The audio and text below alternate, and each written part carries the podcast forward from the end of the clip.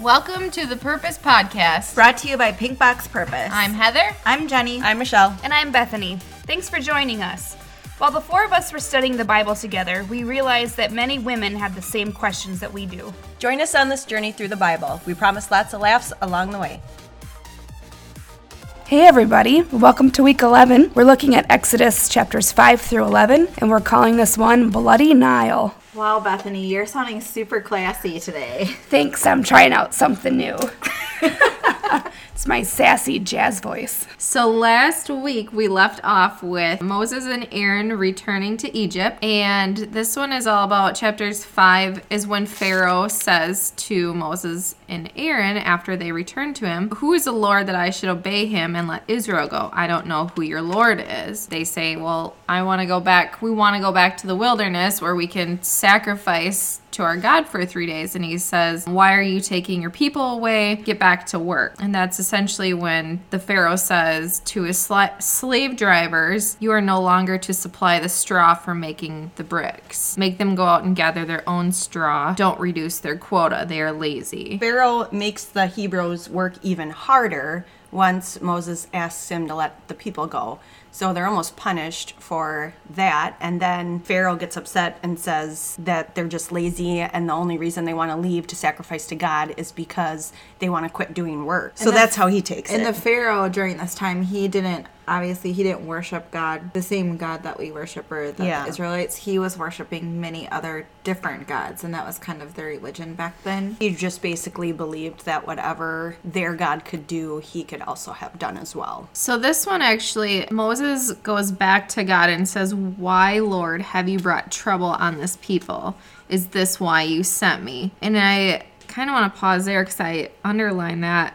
How many times do we go back to God and say, Why did you do this? You've Right. given me a big task, but why now all the trouble? Like, what's the point? So, Did you come up with an answer for yourself? no, but I just think it's interesting that Moses, you know, he's Moses in the Bible, given like the burning bush that everybody wants. And oh, if God would give me a burning bush, then I would do this, this, this, this, and this. Like, why can't God give me a purpose in a burning bush? But it's like Moses didn't enjoy his burning bush. like, he, that sounds horrible.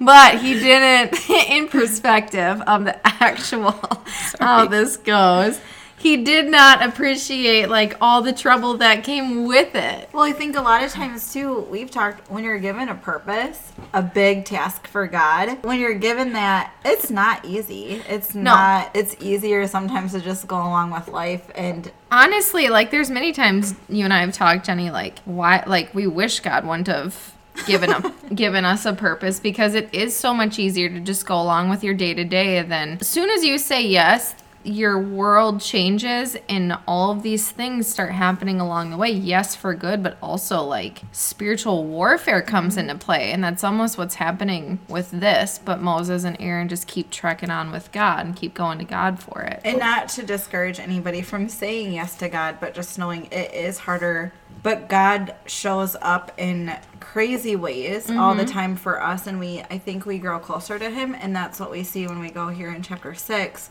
of just all the different ways that God starts to show up for Moses after he's agreed to saying yes. I think they are just definitely they get discouraged because it's kind of like their first no. You know, they got I just find that it's really sad that he's already blame Moses is already blaming himself because he goes back to God and he's like, "Why would they listen to me? I speak with faltering lips." And that was the mm-hmm. first reason he had questioned God mm-hmm. why he should do it in the first place is mm-hmm. because he thought he was a bad speaker. And so now he's already got denied and he's going back to it's me. It's we always point the finger at Right. ourselves and think we're doing something. You know, I find that as a parent, it's like if my kid does something that I wouldn't approve of them to do, I still feel like it's on me. It reflects back. Yeah. Well, and, and big things are hard to do. If they weren't hard, everybody would be doing them. Mm-hmm. And it, you know, when God asks you to be, do big things, it's not an easy road to Mm-hmm. to follow there. And it's kind of Moses looks at himself like you said he doesn't think he's a good speaker. When you say yes to doing something for God, Satan will point out all your flaws. He'll make sure that you see all of your flaws so that you think you're not good enough to accomplish something. I really like Exodus 6 where it says, The Lord says, Now you will see what I'll do to Pharaoh. And he, I mean, keeps going and he says, I am the Lord. I appeared to Abraham and Isaac and Jacob. Like he just keeps repeating himself, like, I am the Lord. And just, I reassuring yeah. Moses. Like, therefore, say to the Israelites, I am the Lord and I will bring you out of Egypt. Like, he just keeps repeating it and repeating it. So, that to me is like, okay, you have seen, like, throughout the Bible, God keeps showing up when something's difficult and just remembering, like, He is the Lord. He will deliver whatever He puts on your heart or the big things like he will accomplish it and get it done it won't look the same way nobody's getting burning bushes since and plagues haven't happened but it might still feel like that when things come about What I love is that he sends Aaron with him, though. And in my notes, it says Aaron to go speak for Moses. Mm-hmm. And it's just saying, okay, you can't use that as, as an excuse anymore. If that's the excuse, here, Aaron's going to go with you. He's a good speaker. And that's when they go to see the Pharaoh. the thing like you never like really hear about in the stories though you never hear about aaron it's always just moses but like aaron was a huge huge part of mm-hmm. this he's like the guy in the background that did everything So, finishing up with six, they go into the family record of Moses and Aaron, and they actually came from the clan of Levi. And Amram married his father's sister, Jochebed, who would actually be his aunt, and Yeah. she is the one who bore Aaron and Moses. So, that those were his parents, and then it goes on to talk about all the different clans, leading us into Aaron speaking for Moses when they go back again to tell Pharaoh to let his people go. And this leads us into the plagues. Well, and here, the first thing that they do is Aaron throws the staff down, and the staff becomes a snake. Mm, mm-hmm. I think it's kind of funny that God tells Moses that he will harden Pharaoh's heart. Mm. I will go and multiply all the signs and wonders, but he's not going to listen to you. Like that would be a great thing for God to let us know. So you aren't So when you get denied. yeah, through all your denials, like, hey, here's His a heads is- up. Like it's it's not gonna work for That's you, but what- just keep going. Just keep going. That's what the word is. I know. I feel like it's in there. I know, it's just but- basically like if you read it, or, yeah, I know. I know, but if God would come to me and be like, you know, that's not gonna work what you're doing, but you know, we'll get through it, girl. Rather than you hey, getting through it. hey, girl, hey. What is interesting to me though is that he hardened his heart so many times. And we were talking about this a little bit this morning that it wasn't that he was taking away Pharaoh's free will, but it was almost like Pharaoh gets all of these chances over and over and he still doesn't change his ways. stubborn, I tell ya. Or he just like really wanted the control to be like, yeah, so what? Your God does this, but my sweet mm-hmm. magicians can do this. Right. And the other thing too is every time that Pharaoh's magicians did something, they actually made it worse. And in my notes it said if they obviously were practicing some sort of satanic Sorcery. sorcery things because and that's why God allowed them to be able to do that because if they were really from God, they could have stopped them. Like he sends the first plague or the plague of frogs, and they actually end up doubling the amount of frogs that there are instead of taking the plague away. And every time Pharaoh's people actually made it worse, they just doubled what they were doing. So the first plague was the plague of blood, and Moses was actually 80 years old when the first one happened, and Aaron was 83. So they're a little older on this end. but again, he God reminds them that it's okay that Moses isn't a good speaker because Pharaoh will speak for him, and they go to Pharaoh. No, not Aaron. Pharaoh. Aaron. Oh, sorry, Aaron. Aaron. Yep, I'm just. Well, and th- so he turn he puts that staff into the, Nile. Nile and turns everything into blood, which is disgusting to think about. But then you really think in retrospect that was in the desert. They obviously need water, and I was reading my notes. The Nile is actually a three thousand mile waterway. This isn't just some little pond where we live or a little river. This mm-hmm. is This would be like the Mississippi turning into blood. and Maybe obviously right and all of their It's ships coming in and out Yeah. and their source of exporting and importing is all bloody Can you imagine like just putting yourself in their position? Mm. Like you read it in the Bible, it sounds like oh that happened, maybe it happened, Nice cool, story. nice story. but for real, the plagues, like what a gross thing. And I don't get how the Egyptian magicians did the same thing with their secret arts, is what my Bible calls it. How would they ever do? Just like pour some tubs of blood into the water? Well, it was think satanic. God, yeah, I, I think, think God really let it happen because, like I said, it just doubled. Mm-hmm. It just like fine. You want 'em- You want more frogs? You want more blood?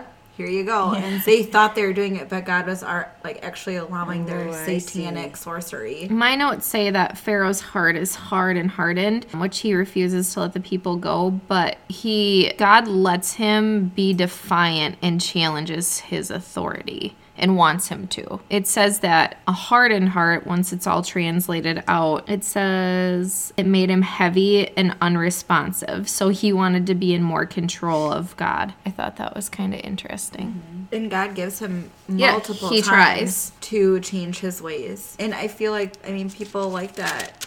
You have multiple opportunities, but yet he just still didn't listen. And his magicians, they couldn't undo it. So, like when God could undo it, his magicians couldn't undo it, mm-hmm. which made him different. Well, we have all these different plagues, like the plague of frogs and gnats and flies and livestock, and the locusts. Which I ones? mean, which ones? Boils, gnats, hail, locusts. hail. Like, which one do you guys think is the worst plague? Right. Or or best. Which one would you want? And which one wouldn't you want? I would be okay any with the with the rain and hail as long as you have like nice little thunderstorm. or darkness. I don't know, death of the firstborn, Well, we haven't gotten. I know I'm. we haven't gotten to that yet. You're I'm jumping next ahe- week. I know I'm jumping ahead. I think the boils. I think that's the one that would get me. I Just pus everywhere. Yeah, it's I gross. said pus. that's what I said. Yeah. That you would think that the boils was gross because you're a nurse. Yeah. Well, I same noted that the first one that the magicians weren't able to copy was the plague of the gnats, and actually that was only the third one. So the magicians mm-hmm. actually only were able to do the frogs and the blood, but the gnats was the first one that they couldn't do, and so that's when they fi- the magicians finally admitted this is the finger of God. I think that the swarm of flies would be Yes. absolutely disgusting. I was just going to say that. Because I've been in Honduras so many times, and the amount of flies that just swarm on people, But and it they doesn't don't. even match the. no, I know, but I'm just thinking here. like, oh, it Yeah. bugs me so much, and it grosses me out. But then the f- like frogs and locusts, and like just in every single part of the area and corner, and then they all die. Like the smell. The flies, though, must have been bad enough because that's when we see Pharaoh first kind of, oh, okay. He, and he promises to let the Hebrews go. So it must have been bad enough. And then when the flies go away, he's like, oh, just kidding. Just I'm hardening kidding. my heart again. Well, But what I thought was crazy uh, during the flies one is he said, "Go and sacrifice your God." But the word that stuck out for me was he said, "Here in the land." So he kind of like threw this tricky thing in there, like, "Yeah, I'm gonna go let you worship your God, but you need to do it here." Like he still mm-hmm. wasn't fully releasing them. It's like he still had this like clutch that I was gonna let them think they're getting away with something, but I still got a hold of them. Well, even from like the plague of the Nile to the frogs, seven days passed between that plague. Mm-hmm. So it wasn't like, oh, hang on, like you didn't believe that one with the blood, so I'm gonna just strike some frogs on you in like ten minutes. These all just like happened a week and then a couple days and then I wonder after if, and after. I wonder if God told Moses how many plagues there would be. I don't think he did. Oh, it's just like for Moses, he keeps having to go back. He just has to keep being persistent of, oh great, Pharaoh's heart is hardened again. Now what do we have to go do? And I think it's just like kind of how we talked over and over. Moses just has to continue to trust God that at some point something is going to change where they can actually let the people go.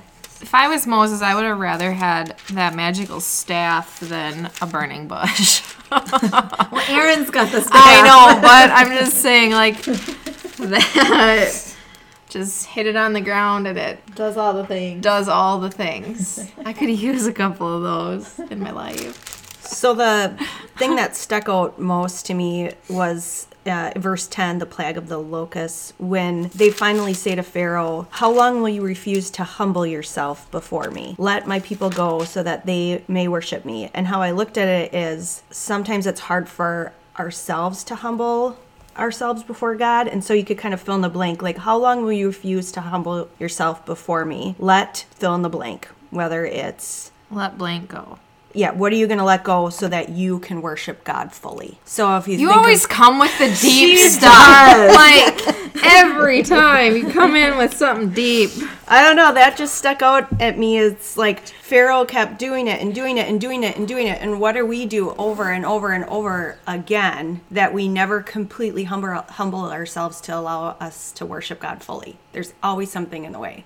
And we always feel do like it we over and over harden and over. our hearts over and over? Well, yeah, that's mm-hmm. like yeah, it's that's like the lesson I picked up on this. I mean, it's good to be persistent. You want to be persistent in what you're doing, but not stubborn. He was stubborn, and stubbornness is self-centeredness, basically. Mm-hmm. I guess that's the difference. So can be persistent in what you want to do. Stubbornness of not doing what God wants you to do is probably is sinful. Dun, dun, dun. Thank you for making me think about all of my life choices now.